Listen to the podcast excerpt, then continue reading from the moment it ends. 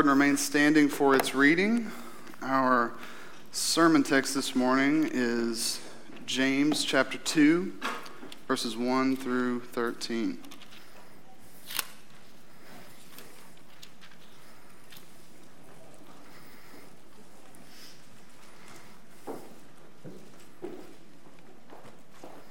If you don't have a Bible with you this morning, you can follow along on the screens behind me.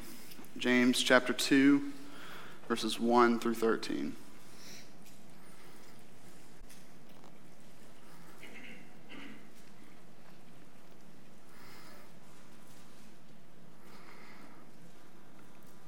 Hear the word of the Lord. My brothers, show no partiality as you hold the faith in our Lord Jesus Christ, the Lord of glory. For if a man wearing a gold ring and fine clothing comes into your assembly, and a poor man in shabby clothing comes, also comes in, and if you pay attention to the one who wears the fine clothing and say, You sit here in a good place, while you say to the poor man, You stand over there, or sit down at my feet, have you not then made distinctions among yourselves and become judges with evil thoughts? Listen, my beloved brothers. Has not God chosen those who are poor in the world to be rich in faith and heirs of the kingdom, which he has promised to those who love him? But you have dishonored the poor man. Are not the rich the ones who oppress you and the ones who drag you into court? Are they not the ones who blaspheme the honorable name by which you were called? If you really fulfill the royal law according to the scripture, you shall love your neighbor as yourself, you are doing well.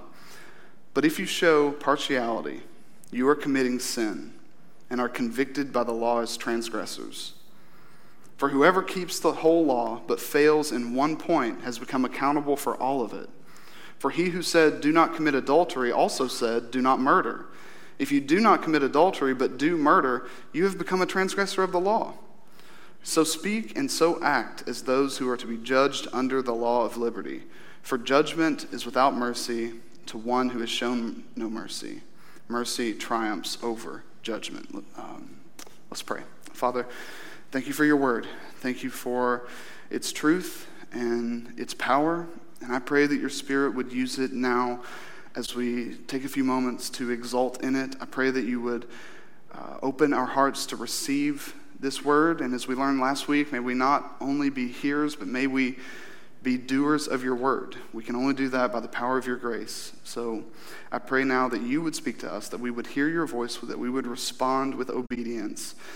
We pray that you would comfort us if that's what we need. We pray that you would convict us if that's what we need. We pray that you would change us, not for our sake, but for yours, in our midst and in this city, for the sake of the gospel. And in Jesus' name we pray.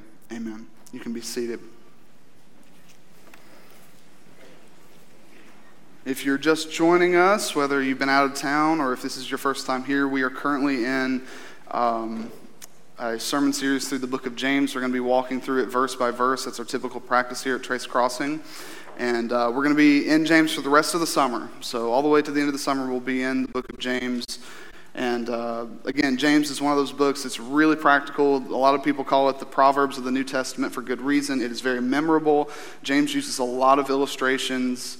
Um, but it's also very challenging because what James is primarily concerned with throughout his book is that our faith is not something that remains in our minds, but it's something that extends through our heart and out to our hands and how we actually live out our faith. That's what James' primary concern is. And like I said last week, we encountered verses 19 through 27 of chapter 1, where James calls us to have a faith that obeys the word, that we don't just hear the word, that we do the word. This week in chapter 2, James's primary concern is partiality.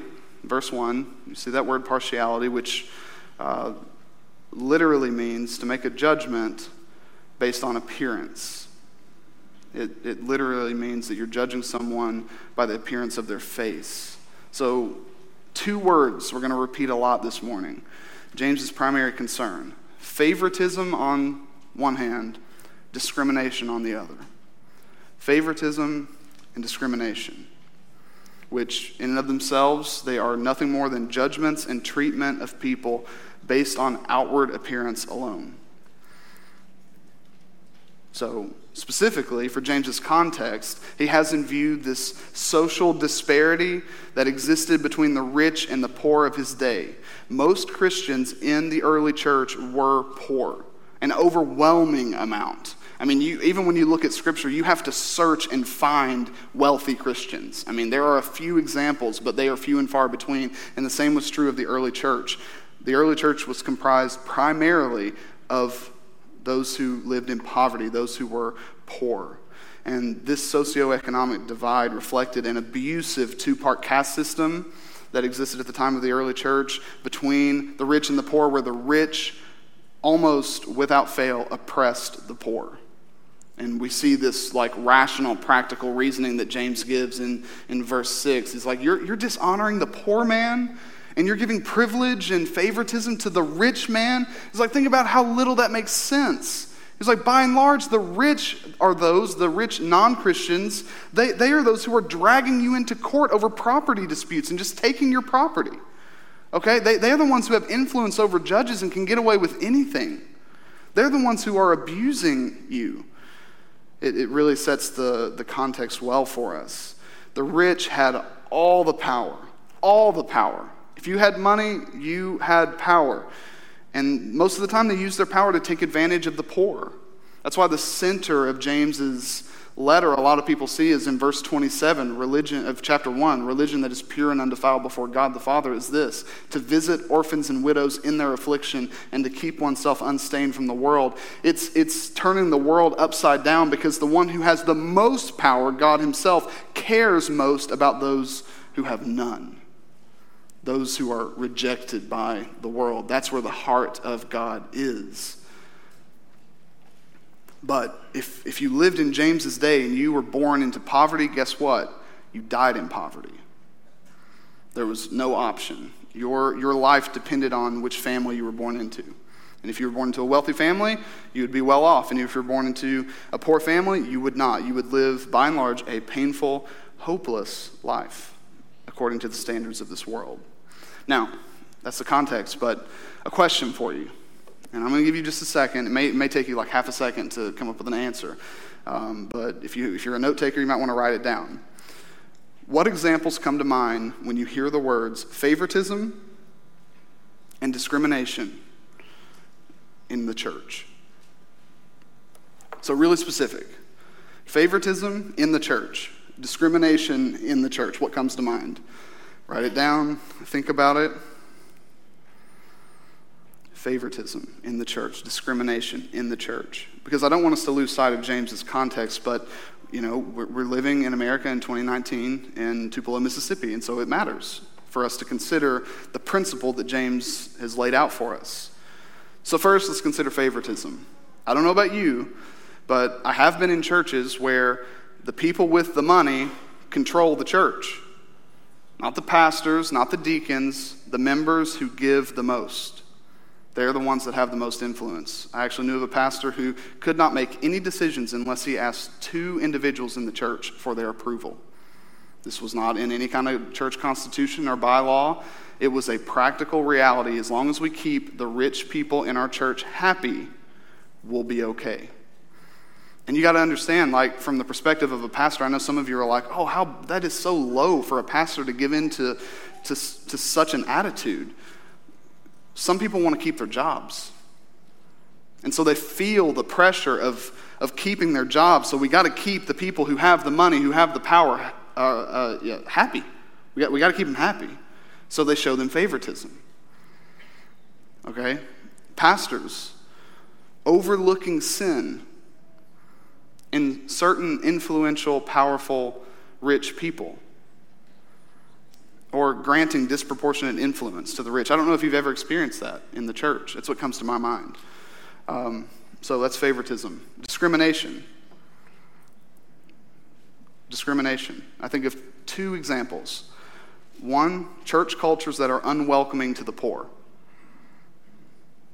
And they may not, like if you ask them, are poor people welcome here? They may say yes. But if there is a de facto dress code in your church, certain kinds of people are not welcome. And then how are certain kinds of people treated? Because the example, and we're going to get into it in just a second, but the example that James gives here, especially when you look at the, the, the Greek, it is very clear what he's saying. You have two men entering a church gathering. One of them is as rich as you can get, the other is as poor as you can get. So we're talking super abundant wealth and super abundant poverty on, on one side. So, I don't know if you've ever been in a church or if you've ever been guilty of thinking this yourself. We don't want those kinds of people in here. What would people think if they saw homeless people in our church? Discrimination. Another, especially historic problem of discrimination, is discrimination based on skin color and ethnicity. I don't know if that came to your mind but it's a reality that we have to deal with. It's, it's a reality that even if you personally have, have felt like, well, I've not really been a part of that, I was blessed. My, my parent, I don't feel like I grew up in a prejudiced home, so, you know, I don't feel like I grew up in a prejudiced church, so maybe you're blessed in that way, but a lot of us were not, okay? And we, we need to deal with it. We're, we're, we're in the deep south.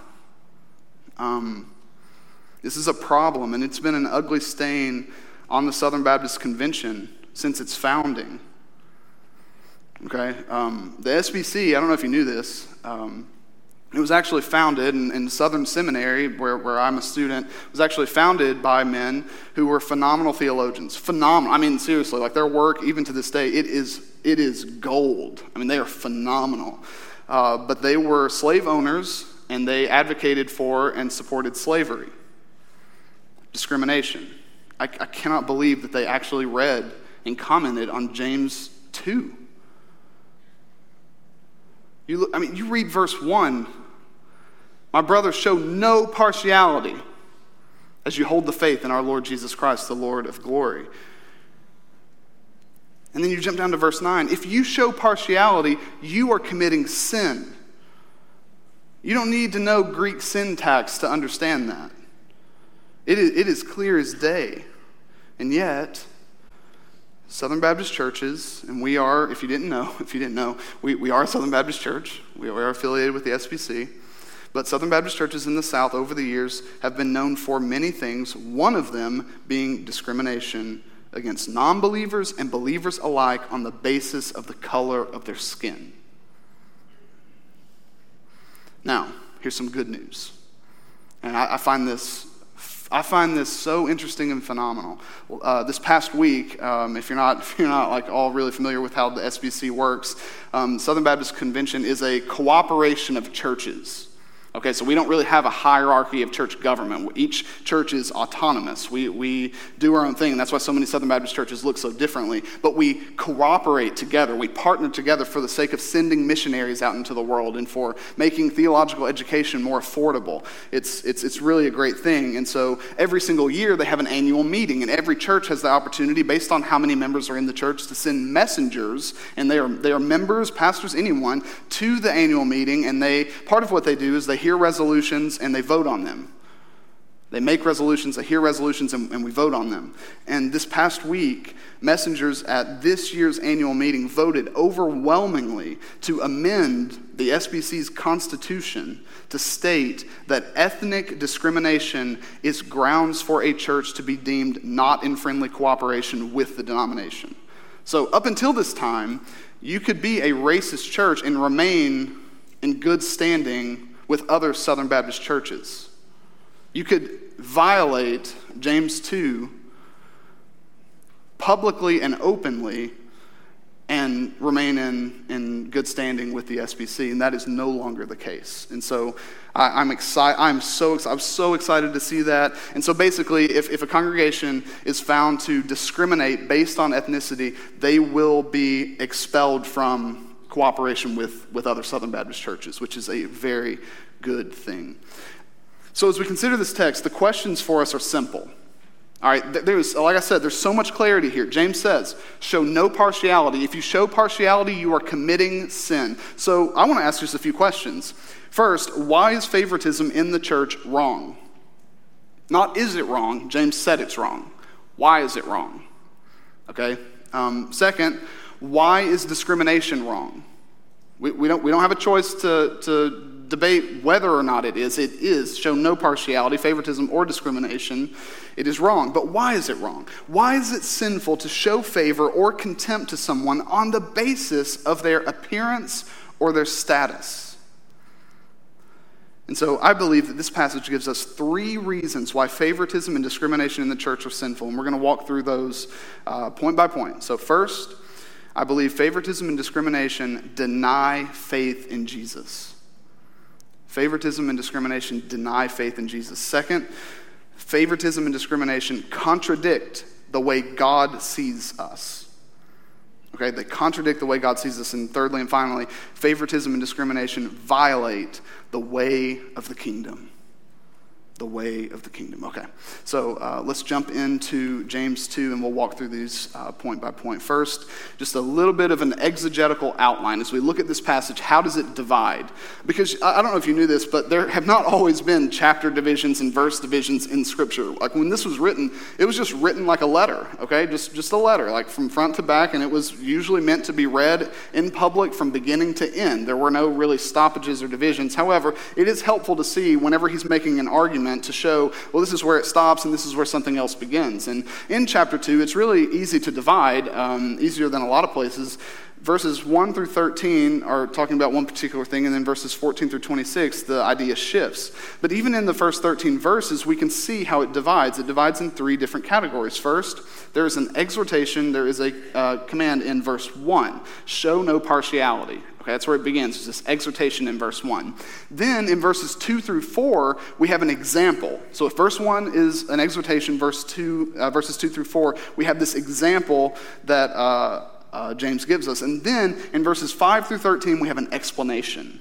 So he gives us an exhortation, then he gives us an example, then in verses 5 through 13, he gives us an explanation. And through that explanation, in verse 5, he gives us a theological reason. In verses 6 through 7, he gives these rational reasons. And then finally, in verses 8 through 13, and I love when this happens, James actually goes back into Scripture itself and gives us a biblical reason. Like I said, uh, James, he, uh, James, the book of James really mirrors two different texts. It mirrors the first nine chapters of Proverbs and then especially the teachings of Jesus in the Sermon on the Mount. You find them all throughout James, and we're going to see it today. So First, the first truth we want to we want to emphasize this morning, favoritism and discrimination deny faith in Jesus. So let's look at verse 1. My brothers, show no partiality as you hold the faith in our Lord Jesus Christ, the Lord of glory. It's actually a really difficult verse to uh, translate. There, there are so many different options. If you have a version other than the ESV, it may, it may say it a little bit differently. Um, but the idea is clear show no partiality, favoritism, or uh, discrimination as you hold the faith in our Lord Jesus Christ. And I see that as James saying that to take up favoritism or discrimination is to put down faith in Jesus. You cannot hold both of them together. Now, what is faith according to James so far? What we've seen over the past couple weeks is that faith, first, is a gift of God's grace, it's something that He gives to us. And then, second, faith itself is not a work of earning salvation, but it is the reception of God's grace in Christ. It's receiving a gift. So faith is a gift, faith is the reception of a gift, and then finally, faith obeys. All right, James does not have a category of saving faith in Jesus that does not lead to obedience and faithfulness to his word. Faith obeys, it seeks to extend the grace that we have received, to extend God's grace into the world, while at the same time, you look at the end of verse 27 of chapter 1, remaining unstained from the world. So, saving faith in Jesus receives God's grace extends God's grace and remains unstained from the world. So, whenever we see in verse 1, show no partiality, as you hold the faith in our Lord Jesus Christ, that's what James is talking about when he says faith. So, what do we see here? Faith in Jesus is incompatible with favoritism and discrimination. And I see that happening in three different categories. So, first, favoritism and discrimination require us to set ourselves up as judges with the world's social standards as our basis for judgment. Okay, when you show favoritism to someone else based on their appearance or their status, or you, sh- or you discriminate against someone based on their appearance or their status, you are setting yourself up as a judge. And you're using as your guide, as your standard, the world's current social standards. So at James's time, what were the world's current social standards? That the rich had power, uh, that the, the rich were powerful. Those who had money had power. Those who were poor were destitute and rejected. And so you have a rich man and a poor man coming into an assembly, and what do they do? They follow the world's standards, and they show partiality. They, they show favor toward the rich because that's what the world did at the time. And they show contempt toward the poor because that's what the world did at the time. They became judges. What does James say um, in, in verse 4? He's like, after he gives the uh, illustration, he says, Have you not then made distinctions among yourselves and become judges with evil thoughts? So, favoritism and discrimination require us to set ourselves up as judges with the world's social standards as our basis for judgment, and that totally contrasts with faith. What does faith in Jesus do? Faith in Jesus, on the other hand, is a submission to Jesus as the only rightful king and judge of human hearts. When you turn from your sin and trust in Jesus, you're turning from the right, you're renouncing judging, setting yourself up as a king of your own life or a judge of others, and you're submitting fully to Jesus as king and judge. When we trust in Jesus alone for salvation, we declare that we submit to his standard and his ways above, above everything else. Um, one of my favorite commentators on the book of James is J.A. Motyer. Um, he died last year, but he's just a phenomenal scholar. Uh, Motyer says, In both status and judgment, the Lord Jesus Christ must reign supreme. As to how we accept others, we must ask how He would accept them. As to how we appraise others, we must ask how He appraises them. As to how we act toward others, we must ask how He acts towards them. Our values, priorities, and activities must ever be governed by the definition of true glory displayed in the person, conduct, and work of the Lord Jesus Christ. Okay, so faith is incompatible with favoritism and discrimination because faith in Jesus refuses to become a judge of other people. Instead, we are submitting to Christ who is the judge. Okay, the next, the next aspect of this favoritism and discrimination flow out of a warped hierarchy that only exists because of sin, where people are evaluated and appraised based on what they can contribute to the world.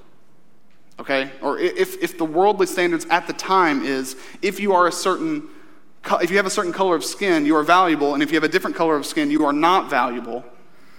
Those, those hierarchies, they are only in existence because of sin. They are not God's eternal standards for human value. So, favoritism and discrimination flow out of that warped hierarchy, but faith in Jesus recognizes the only true hierarchy that you have God and you have everyone else. You have God who is holy and supreme and righteous and glorious. And then you have man who has rebelled against their Creator, who is sinful and wretched See, faith in Jesus recognizes this is the only true hierarchy there's God, and then there's us. And the world would have us create new hierarchies based on socioeconomic status, based on uh, who's in your family, who your daddy is, based on the color of your skin. Okay, those are, those are worldly standards that only come from sin. Faith in Jesus sees Jesus as our only hope of reconciling the only divide that truly exists, which is the divide between God and man. Uh, one commentator says true faith has no place for the social distinctions of the world. Has no place for it. Okay, then there's a third category of this. So, favoritism and discrimination divide and make godless distinctions based on worldly status. So when you show favoritism for someone because of their outward appearance or because of their status, or you discriminate against someone because of their outward appearance or their social status, you create a division.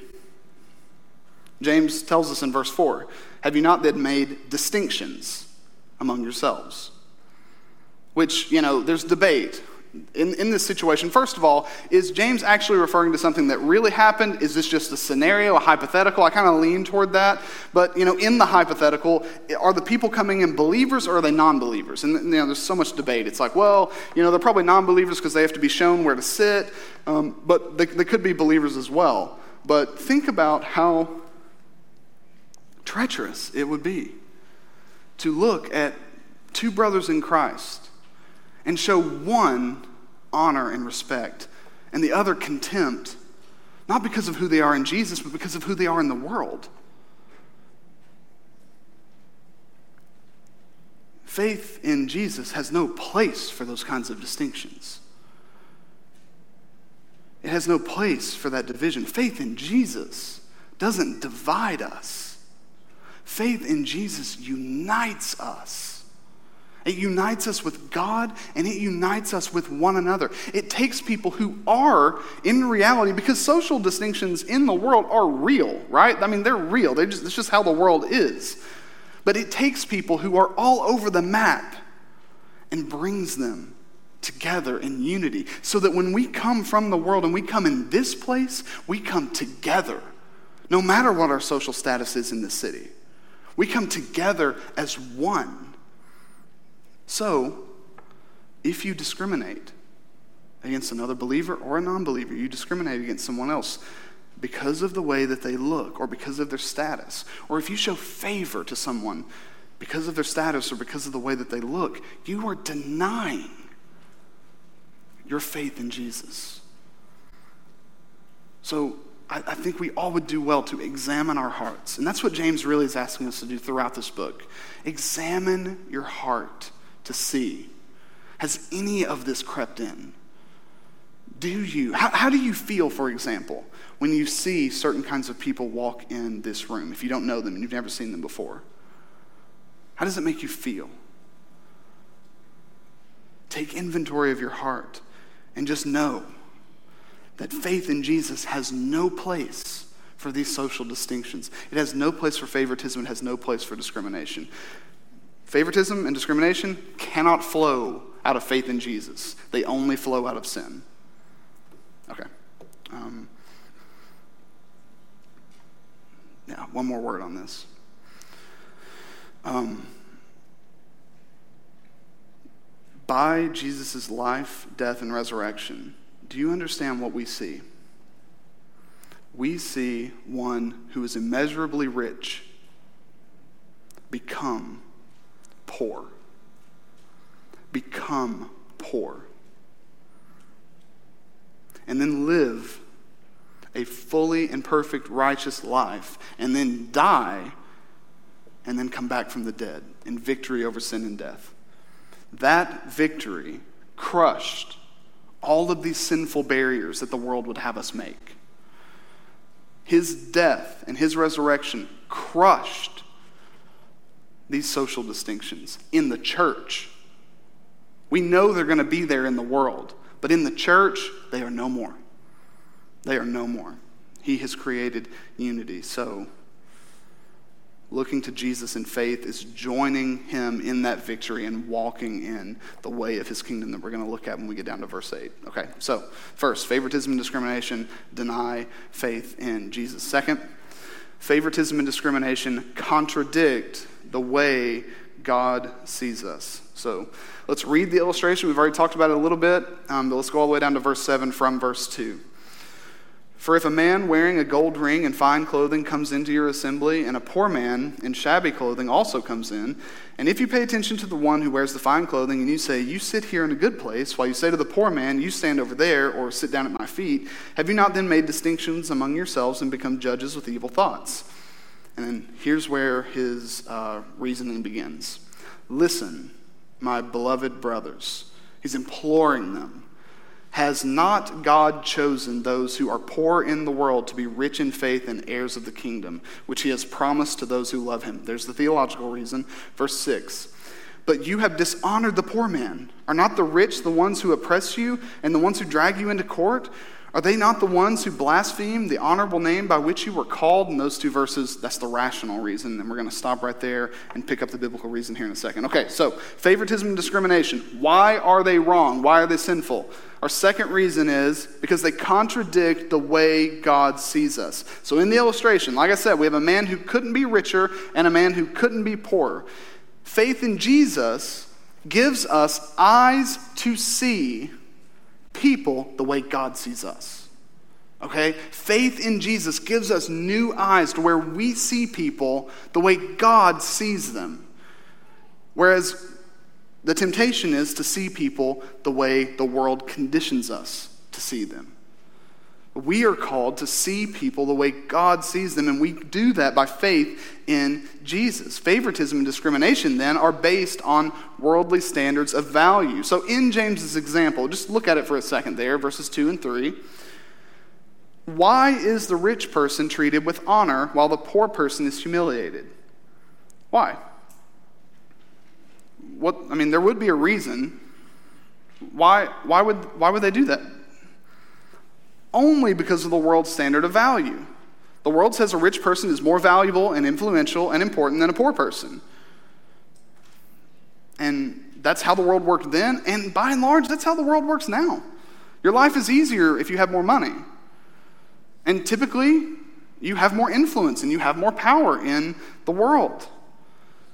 But those are worldly standards. God's standard, on the other hand, is the only standard by which we should treat one another. So we don't have to deny that the social distinctions exist. We, we don't have to deny that they're there. We don't have to deny that the world does value people based on what they contribute. We don't have to deny that.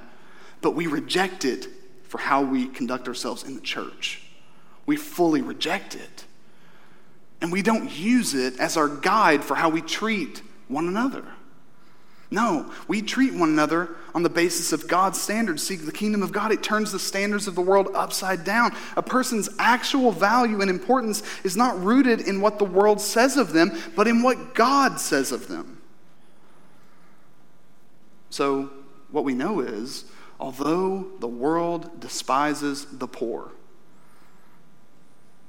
God chooses the poor. Do you see what he's saying here in verse 5? He's saying, It is so wrong for you to make these distinctions and to discriminate against the poor. Because while you are rejecting the poor, God has chosen the poor. These poor Christians, these Christians in poverty that you are rejecting on the basis of their poverty, God has chosen on the basis of his rich and free grace one commentator says, God delights especially to shower his grace on those whom the world has discarded on those who are most keenly aware of their own inadequacy. James calls on the church to embody a similar ethic of special concern for the poor and the helpless. So the poor are not elected by God because they are poor. The poor are elected by God because God is rich in grace and mercy. But what James is saying is, it makes no sense for us to reject those God has accepted by his grace just because the world rejects them. We, we cannot see people the way the world sees them. We have to see people the way God sees people. So, both favoritism and discrimination misattribute the value of a person. You know, favoritism says this person's valuable, but the reason it gives is because the world says they're valuable. Discrimination says this person's not valuable, and the reason is because the world says that they are not valuable. And it's all based on appearance. Favoritism is wrong because it attributes a rich man's value to his worldly status and wealth. But a rich Christian, and by the way, by the way, um, I thought about addressing this now. I think I'm going to address it tomorrow in an email because it's, it's actually a really important question. A question you could ask from this passage is Is it sinful to be rich? Is it wrong? Is it wrong to be inherently wealthy? Um, don't have time to really get into that uh, today, but we do see early in James 1, just in case you're worried about that, that there clearly are rich people who are in the church. Okay, we, we see that early on in chapter 1. But a rich person, a rich Christian's worth is not rooted in his wealth. A rich Christian's worth is rooted in God's acceptance of them and calling of them and, and choice of them. Discrimination then is wrong because it rejects and casts out someone that God has chosen and accepted. And he has very simple theological reasoning. Don't discriminate against the poor because God has chosen them and laid up for them invaluable eternal riches. They are chosen by God. Not because their bank accounts are empty, but because God's grace is full and overflowing. So if you're here and you're like, man, we're barely making it paycheck to paycheck, and you wish you could do more for the, for the sake of the kingdom, you feel like you're not doing enough, you feel like you're so limited because of how little that you have.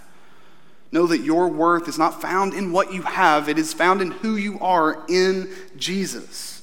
Regardless of our earthly status, our position in status in Christ is one of immeasurable wealth and blessing that will one day be culminated at the return of Christ and then forevermore.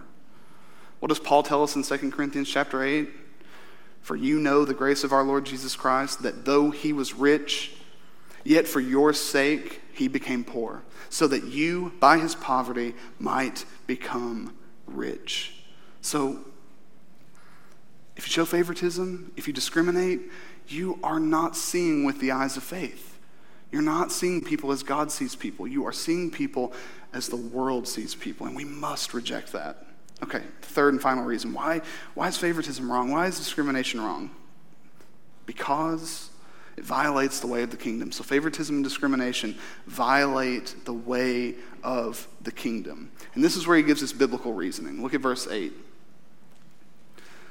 It says here, if you really, but you know, there's another valid interpretation, and there really is a change here where you could say, however. So we'll just, we'll just go with the ESV. He probably knows more than me.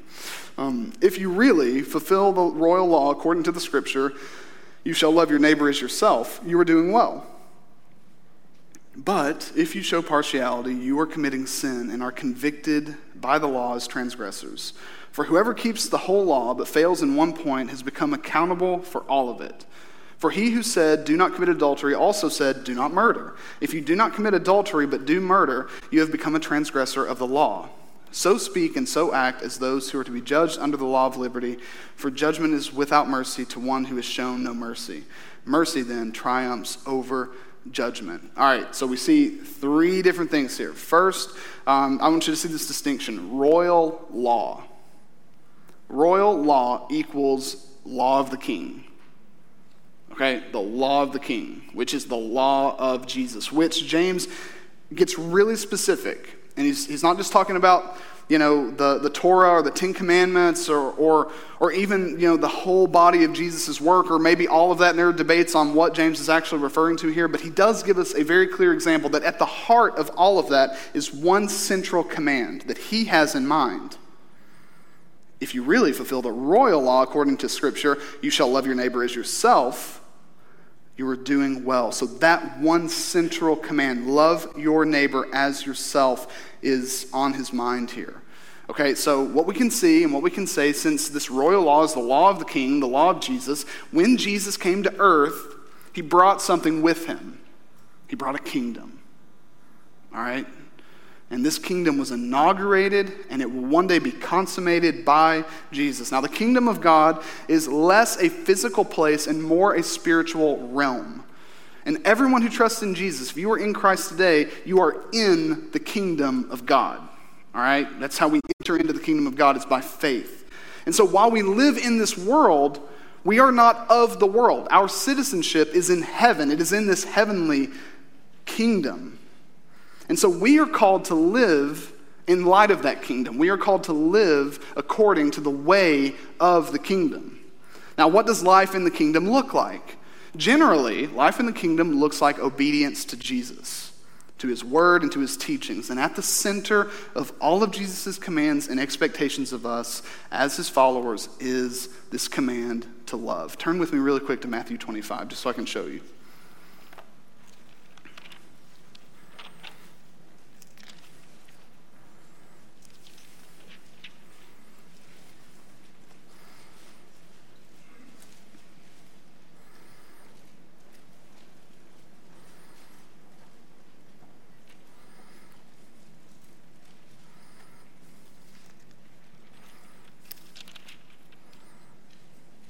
I'm sorry, did I say 25? 22.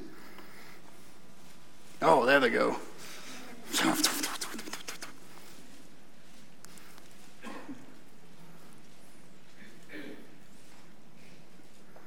All right, Matthew 22, starting in verse 34. But when the Pharisees heard that he had silenced the Sadducees, they gathered together, and one of them, a lawyer, asked him a question to test him Teacher, which is the great commandment in the law?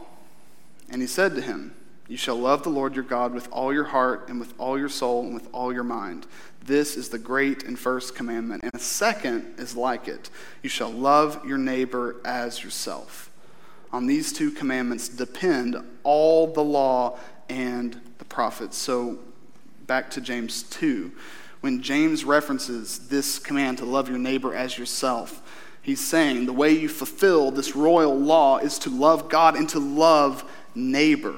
The heart of Christian discipleship is the cultivation of our love for God and others. All right, so that's the basis, and now he's, now he's saying two things about that. First, when he goes back to partiality and favoritism and discrimination. Favoritism and discrimination violate the law of love. Okay, they violate the way of the kingdom. So, simply put, you cannot love your neighbor as yourself if you discriminate against him. You can't do it. It's impossible. So, not only is discrimination and favoritism incompatible with saving faith, they are also incompatible with love of God and of neighbor. Love for neighbor is the antithesis, it is the opposite of discrimination based on appearance or status. You are not loving your neighbor if you show him favoritism because of his appearance or status, and you are definitely not loving your neighbor if you are rejecting him on the basis of the way he looks. So, why should we reject both of those? Why is it wrong? Why is it good that we pass this amendment as, uh, as a convention? Because we believe in the centrality of the supremacy of Christ over us as the king in this kingdom. We believe that we are to love God and love others, and everything else flows out from that. So we reject these. Now, he, you know, he mentions two other commands here from, from the Ten Commandments. He mentioned, and, and commands that Jesus uh, teaches on in the Sermon on the Mount adultery and murder. Why do you think he references those two? Because if, if he was only trying to make the point that uh, if, you, if you transgress one part of the law, you're guilty of the whole thing, he could have used any law. It didn't really matter. Why did he use these two? Because he also has love in mind. Mentioning adultery and murder highlights the offense of discrimination. It highlights the offense of discrimination by contrasting it with love for neighbor. So, just as one cannot love neighbor and commit murder or adultery against him or her, one cannot love his neighbor and discriminate against him or her. So, this law of love that is handed down to us by King Jesus that we are to follow, it requires that the poorest, most forgotten person in this city receives just as much honor, respect, and attention from us as the richest, most influential person in this city. The homeless in this city should receive as much honor and respect and love and care from us as the mayor of this city. Okay? And if a homeless person and the mayor of the city walked in here, shame on us. Shame on us if we show favoritism to one and we show contempt for the other. Because that's not what Jesus has called us to. He's called us to unity um, and love. So then, not only does favoritism and discrimination violate this law of love, but favoritism and discrimination, just so we're abundantly clear, okay, it makes us guilty before God. It makes us guilty before God. So, no matter how holy or obedient you are, if you violate even one aspect of the law, you are unavoidably guilty before God. You can't make up for it. That, that's James's point here.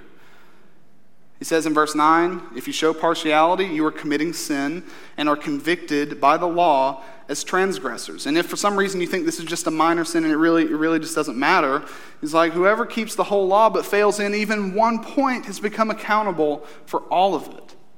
So if you're doing everything else right and you discriminate, you're guilty of the whole law. Even the one even those little laws that you're obeying, you're guilty of the whole thing because you are still transgressing, you are still sinning against the one law giver. You're sinning against God. So, just as a reminder, maybe this is helpful for some of you, avoiding certain sins while committing others will not help your case before the king. It won't help your case before, before God.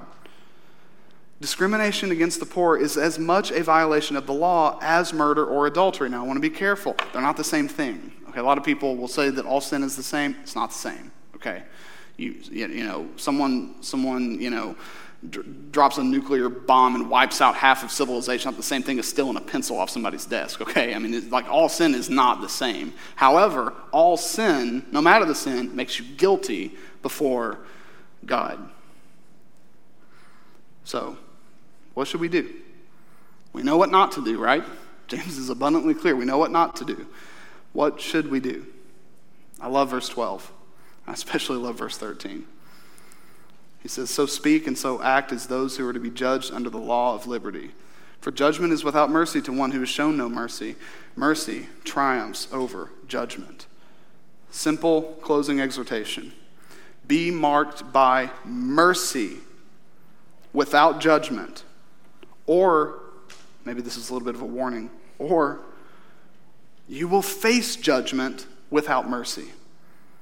All right, so we need to be marked by mercy without these distinctions, without these judgments that come from evil thoughts, or we will face judgment without mercy. So when he says, so speak and so act, the tense in the Greek means that we should always be speaking. We should always be acting. It's it literally says, speak and act in such a manner as those who are about to be judged by the law of liberty. So, why should we be doers of the word? Why should we follow the way of the kingdom? Why should we live in submission to this law of love, this law of liberty? Because we will be judged according to it. You will not be judged on Judgment Day according to the world's standards. So don't follow them now. Don't treat one another on the basis of what the world's standards are. You are not accountable to them. If you are in Christ, you are accountable to King Jesus only and his law that he gives us. So live according to it. Live your life keenly aware that there is a judge, but you are not him. And one day, we don't need to, to like avoid this or try to clean it up. One day, he will judge you, and he will judge me. Not according to flawed or warped human standards, but according to his perfect standard of righteousness. And on that day, not a single one of us, whether rich or poor, will be able to stand on our own. None of us will. Every one of us deserves and would face righteous judgment. But do you know why he calls us to show mercy? Do you know why we're called to show mercy to others?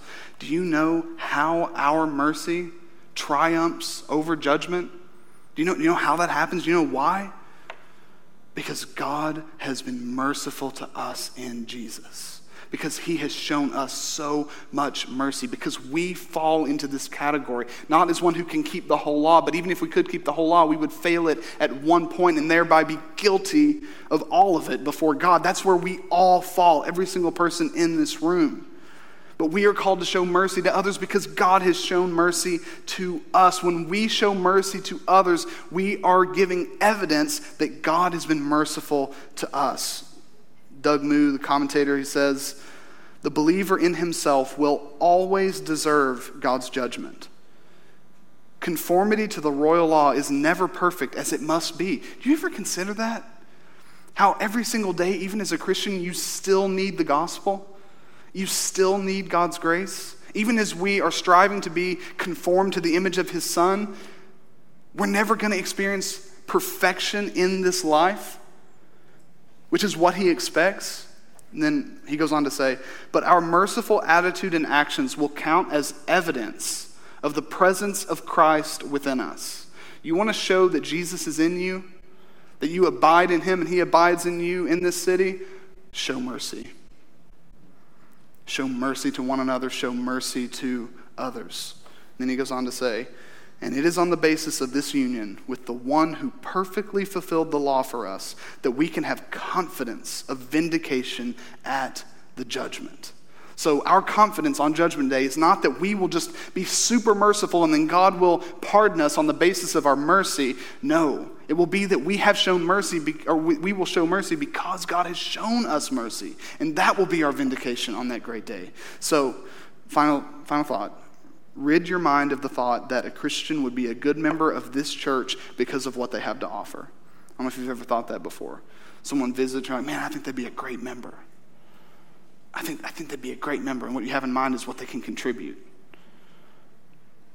If, if a Christian wants to join this church, they are an invaluable asset. They are. Do you know why? Because God has chosen and called them for himself in Jesus. Our worth is found in Jesus alone.